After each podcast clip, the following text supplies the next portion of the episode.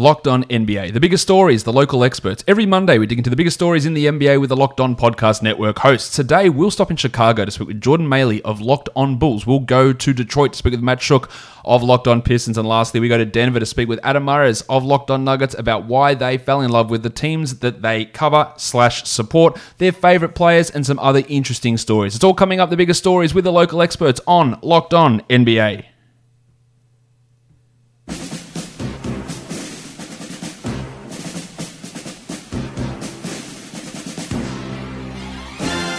You are Locked On the NBA, part of the Locked On Podcast Network.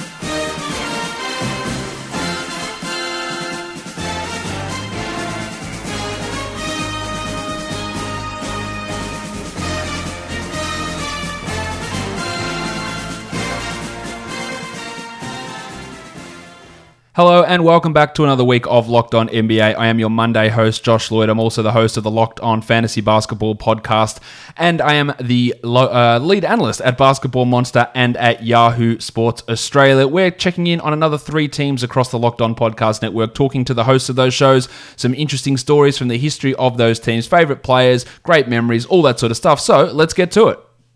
Now let's talk to one of the hosts of the Locked On Bulls podcast. Jordan Maly is here with me. Jordan, the Chicago Bulls, a storied franchise who is um, ensconced in ineptitude at the moment, but that doesn't mean that you have stopped covering them or stopped being a fan of the Bulls. So where did your Bulls journey begin? You know the depressing thing josh is i was born in 94 so i was born right in the middle of the probably the greatest 10 years of bulls basketball or nba basketball in general. So i grew up and the first memory of michael jordan that i actually remember was him playing for the wizards. So it's very oh, very wow. sad. So it's difficult for me to think back to the 90s and not really remember any of it, although I was alive. Uh, but my fandom, I feel like, started really when Kirk Hinrich, Luol Deng were both drafted. Uh, the first, very first memory of being a Bulls fan is when Eddie Curry and Tyson Chandler were both drafted. I was super excited for both of those guys, and we know what happened with Eddie Curry and Tyson Chandler had a nice career, but those were my first real, I guess, inception into the Bulls and the Bulls fandom. Um, yeah, I, w- I used to be a Bulls fan as well, but I did start watching.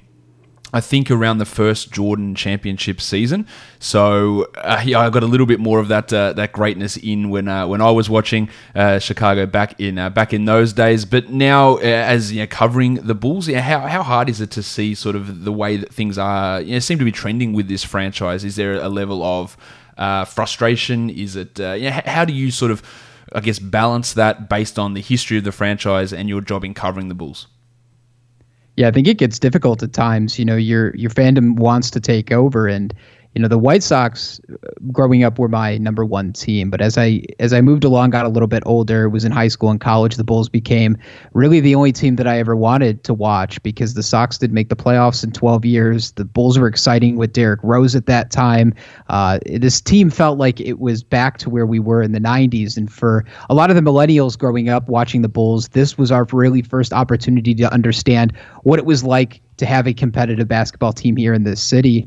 Uh, so for me, you know, the disappointment at where we are right now, it feels like uh, the last six or seven years have really just been a blur of all of one year. It feels like one endless loop over and over again. And um, at the point right now we're at where casual Bulls fans were checking in on the team, you know, night in and night out, but for the most part, most people were watching games. We're at a point where it's really just the diehards that are watching at this point and paying attention. Uh, the the disgust people have in the city for the Bulls. And honestly, now it's just like people don't care. Like I, I think people are over being angry. They just don't care at this point, which is I think even worse than being angry. If you don't care, then then you've already lost. So it's it's a sad situation, and hopefully.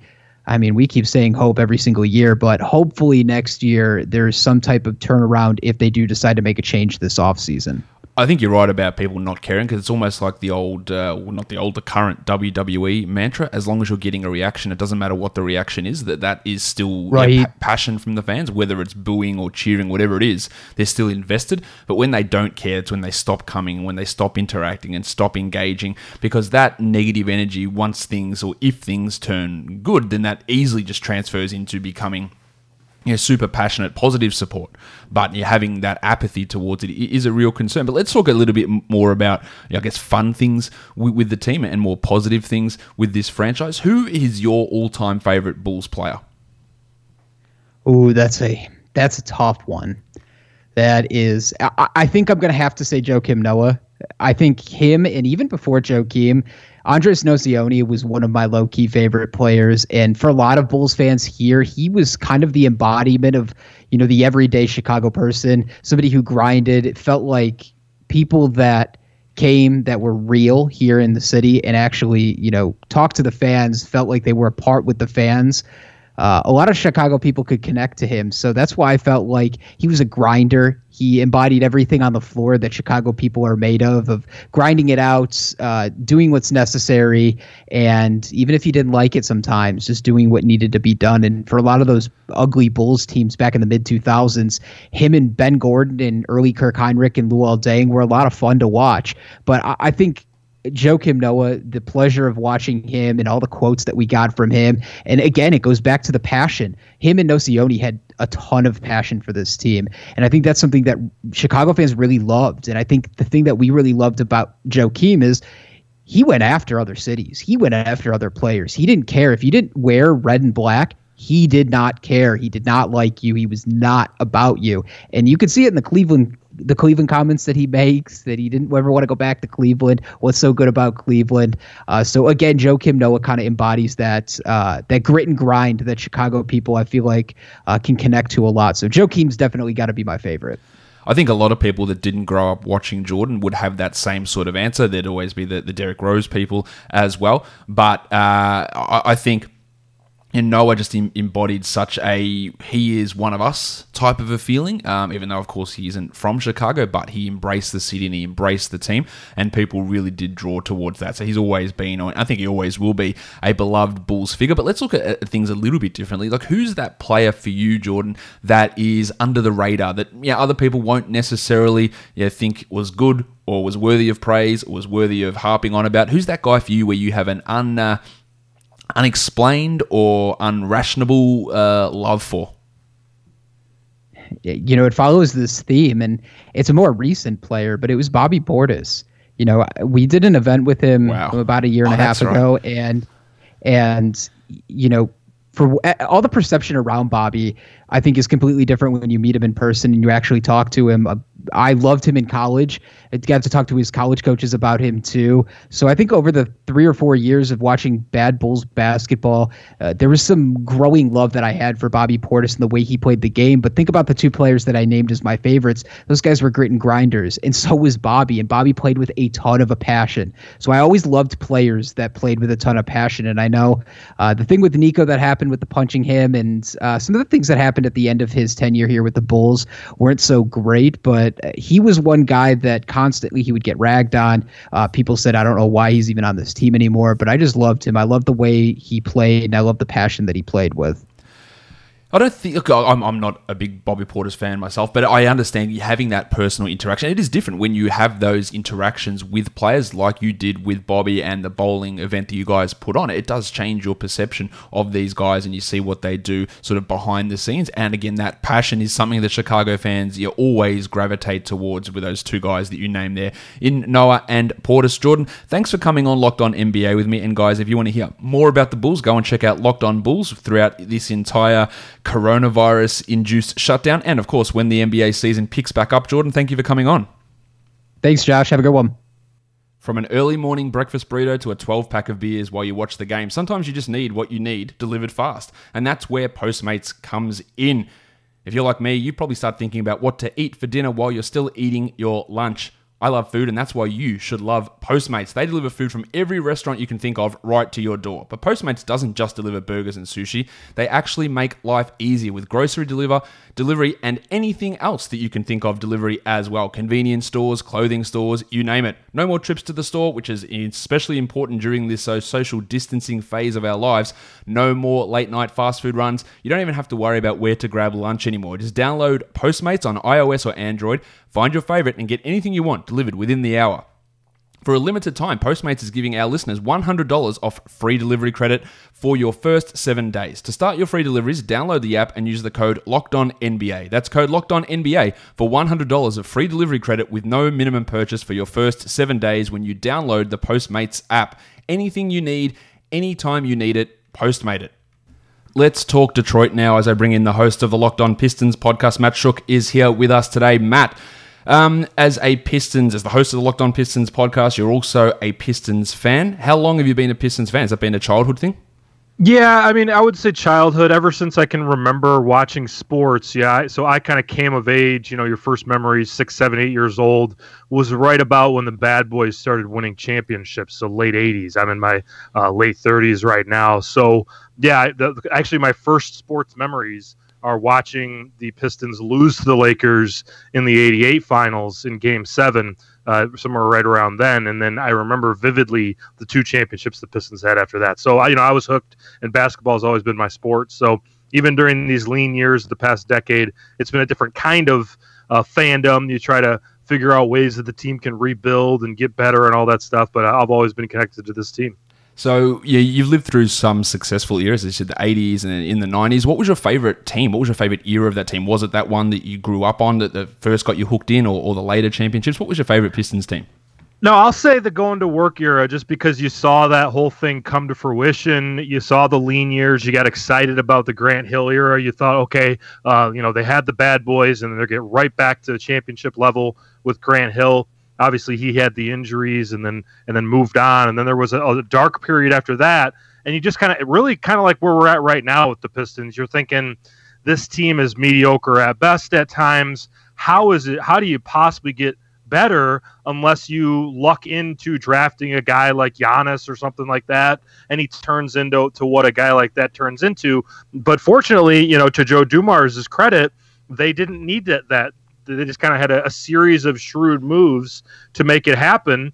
And uh, you know took guys a little bit off the scrap heap talking about the ben wallaces and chauncey billups and even rip hamilton to some extent. You top it off with rasheed wallace you draft Tayshaun prince and then that team kind of comes out of nowhere and they were pretty good with the stackhouse era at the end of it. But to to to become an Eastern Conference finalist for six straight seasons, to go to two straight NBA finals, win it like they did in dramatic fashion uh, against Kobe and Shaq, no less.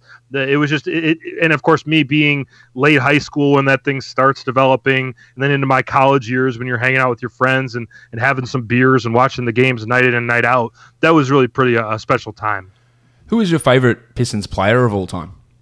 Yeah, I'm gonna go on the top line. Basically, one of the one of the legends, one of the guys up in the rafters, and it's Chauncey Billups, just because he was kind of the leader of that team, Mister Big Shot. He was the the cool customer, and uh, you know he was the superstar if there was one for that team. And obviously, you look around the league at that time, there probably wasn't a superstar for the Pistons.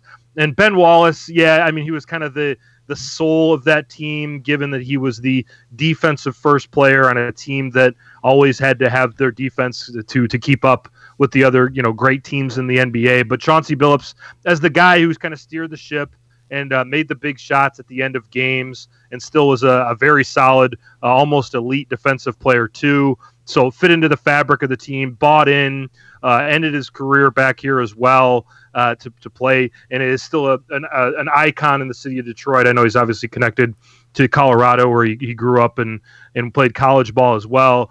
But yeah, he, he's just kind of the guy, and uh, the way he's kind of carried himself and, and led that era of basketball has always been very special.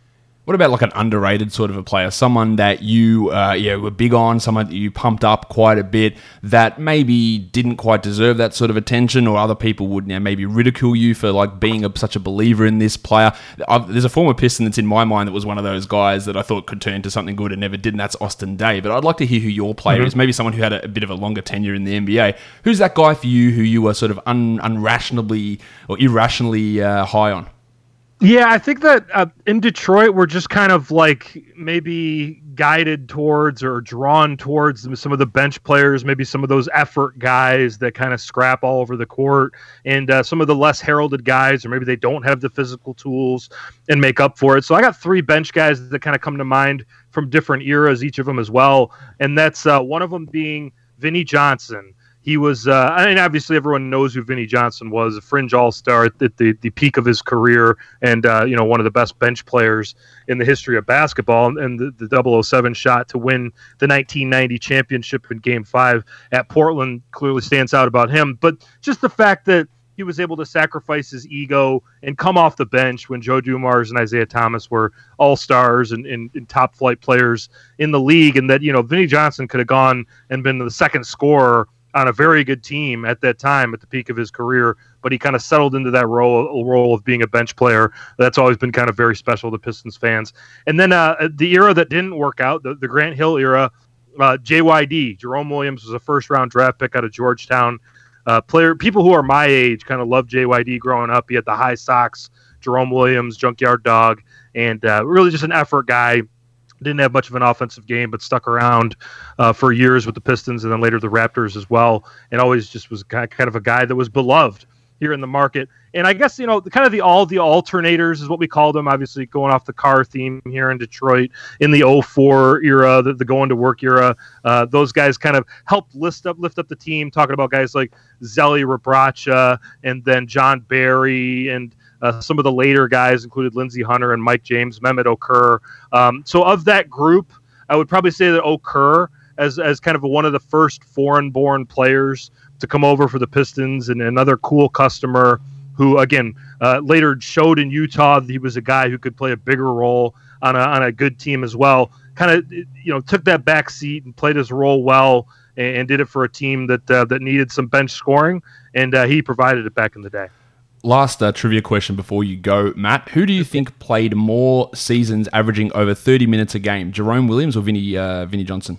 Hmm, that's a good question. Uh, I'm obviously Vinnie Johnson's got the better resume overall, but uh, I guess I'm going to go with VJ, even though I have a feeling that uh, I might be wrong about it. They both only played one season where they averaged over 30 minutes a game. What was Vinnie's with the Pistons? Yeah, let me have a look. I had that up. Uh, yes, it was. It was his second season in Detroit. He averaged 31 minutes a game.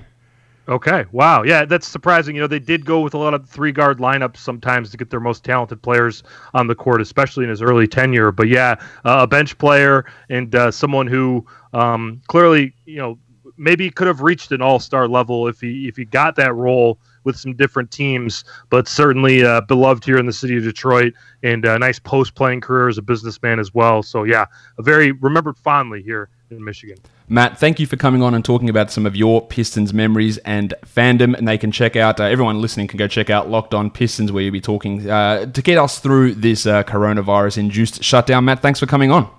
Thanks, Josh. Anytime.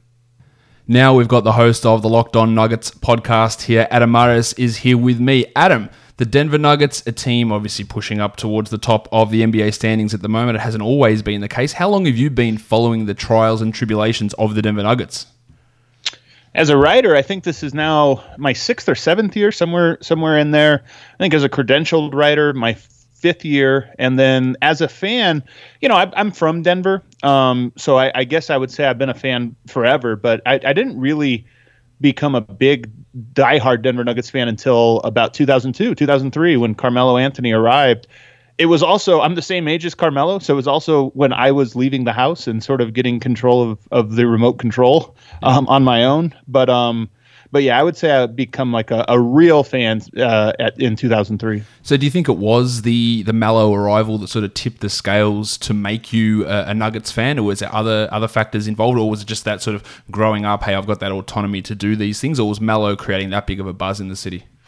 Uh, it was a little bit of all of that, but I would definitely say that Melo was the biggest draw. I mean, he was coming off of that championship with Syracuse. Um, you know, he was a very interesting player, but you also have to remember that from, I don't know, 90, 95 basically through 2003, the, the, the basically the decade leading up to Carmelo's arrival was really bad. I mean, some of it was bad luck, you know, guys getting injured in the offseason and young prospects you know, catastrophic injuries or whatever. But um, the team was really bad. It was the worst decade easily in the uh, organization's existence. So Carmelo's arrival, and it wasn't just him. I, a lot of people, it's funny, they talk about once Melo arrived, they started going to the playoffs. Well, they also brought in Marcus Camby, Andre Miller. Nene was a, a, a key piece of that team. He, he arrived a year before. So it was the team had really rebuilt on the fly in 2003 and put out a pretty compelling group. Is that your favorite iteration of the team, or are we talking about you know, the the squad we've got now? Like, what's your favorite Nuggets team to have watched or covered?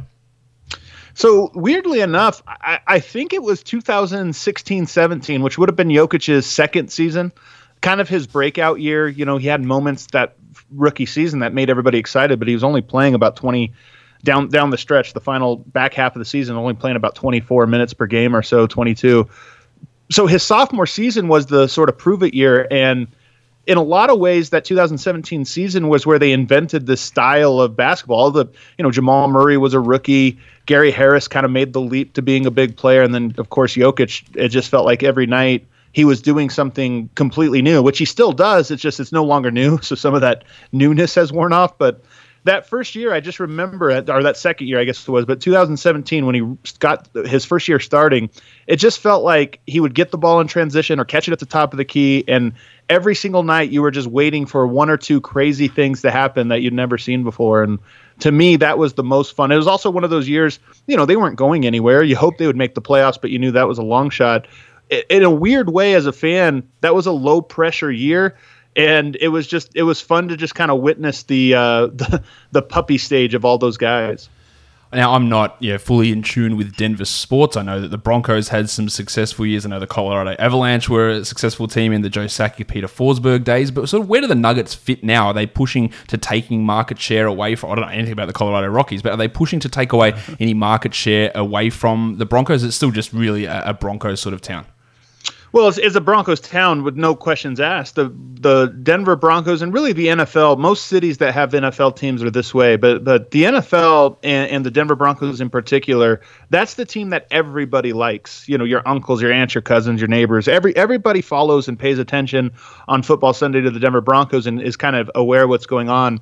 And then the way I would put it is that I think everybody else has one other team. So everybody's a Broncos and Nuggets or Broncos and Avs, Broncos and Rockies the other three teams really just kind of split the difference, I would say. The Nuggets have, you know, were really becoming more and more popular in the Carmelo Anthony era. I'd say they were clearly the number two most popular team.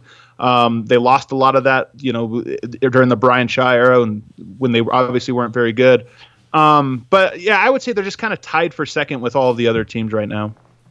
Who's your favorite Nuggets player of all time?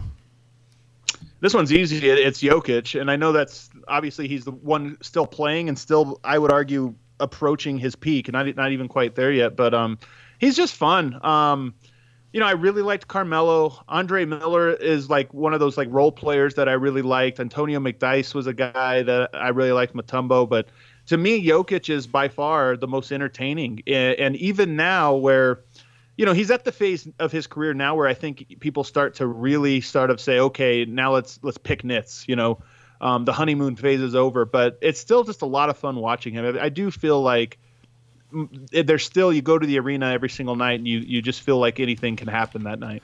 What about an under the radar sort of guy? Someone that yeah, not everyone would think was even good or worthwhile, worthwhile uh, or worthy of having your adulation. Who's that player that you maybe unreasonably stand for or, or think is a player that was yeah, just better than than the average person may uh, may think? Well, I, first of all, I would say that I think with teams like the Nuggets and, and people sort of in their categories, other teams in their category, most of their guys that were good are that fall in that category. I think Andre Miller is that way.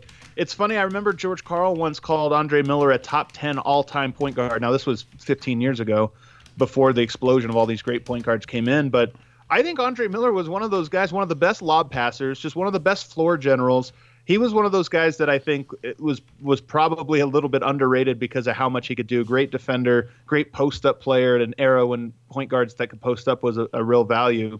Um, so him, and then I would say growing up, uh, I was called Nahara a lot um, at, wow. at, like basketball camps and stuff. So I guess I got to stand for Nahara because I apparently I kind of look like him. Well, there you go. That's uh, that's uh, as good a reason as any to uh, to go for a, a player and, and, support them if you're a doppelganger on the team.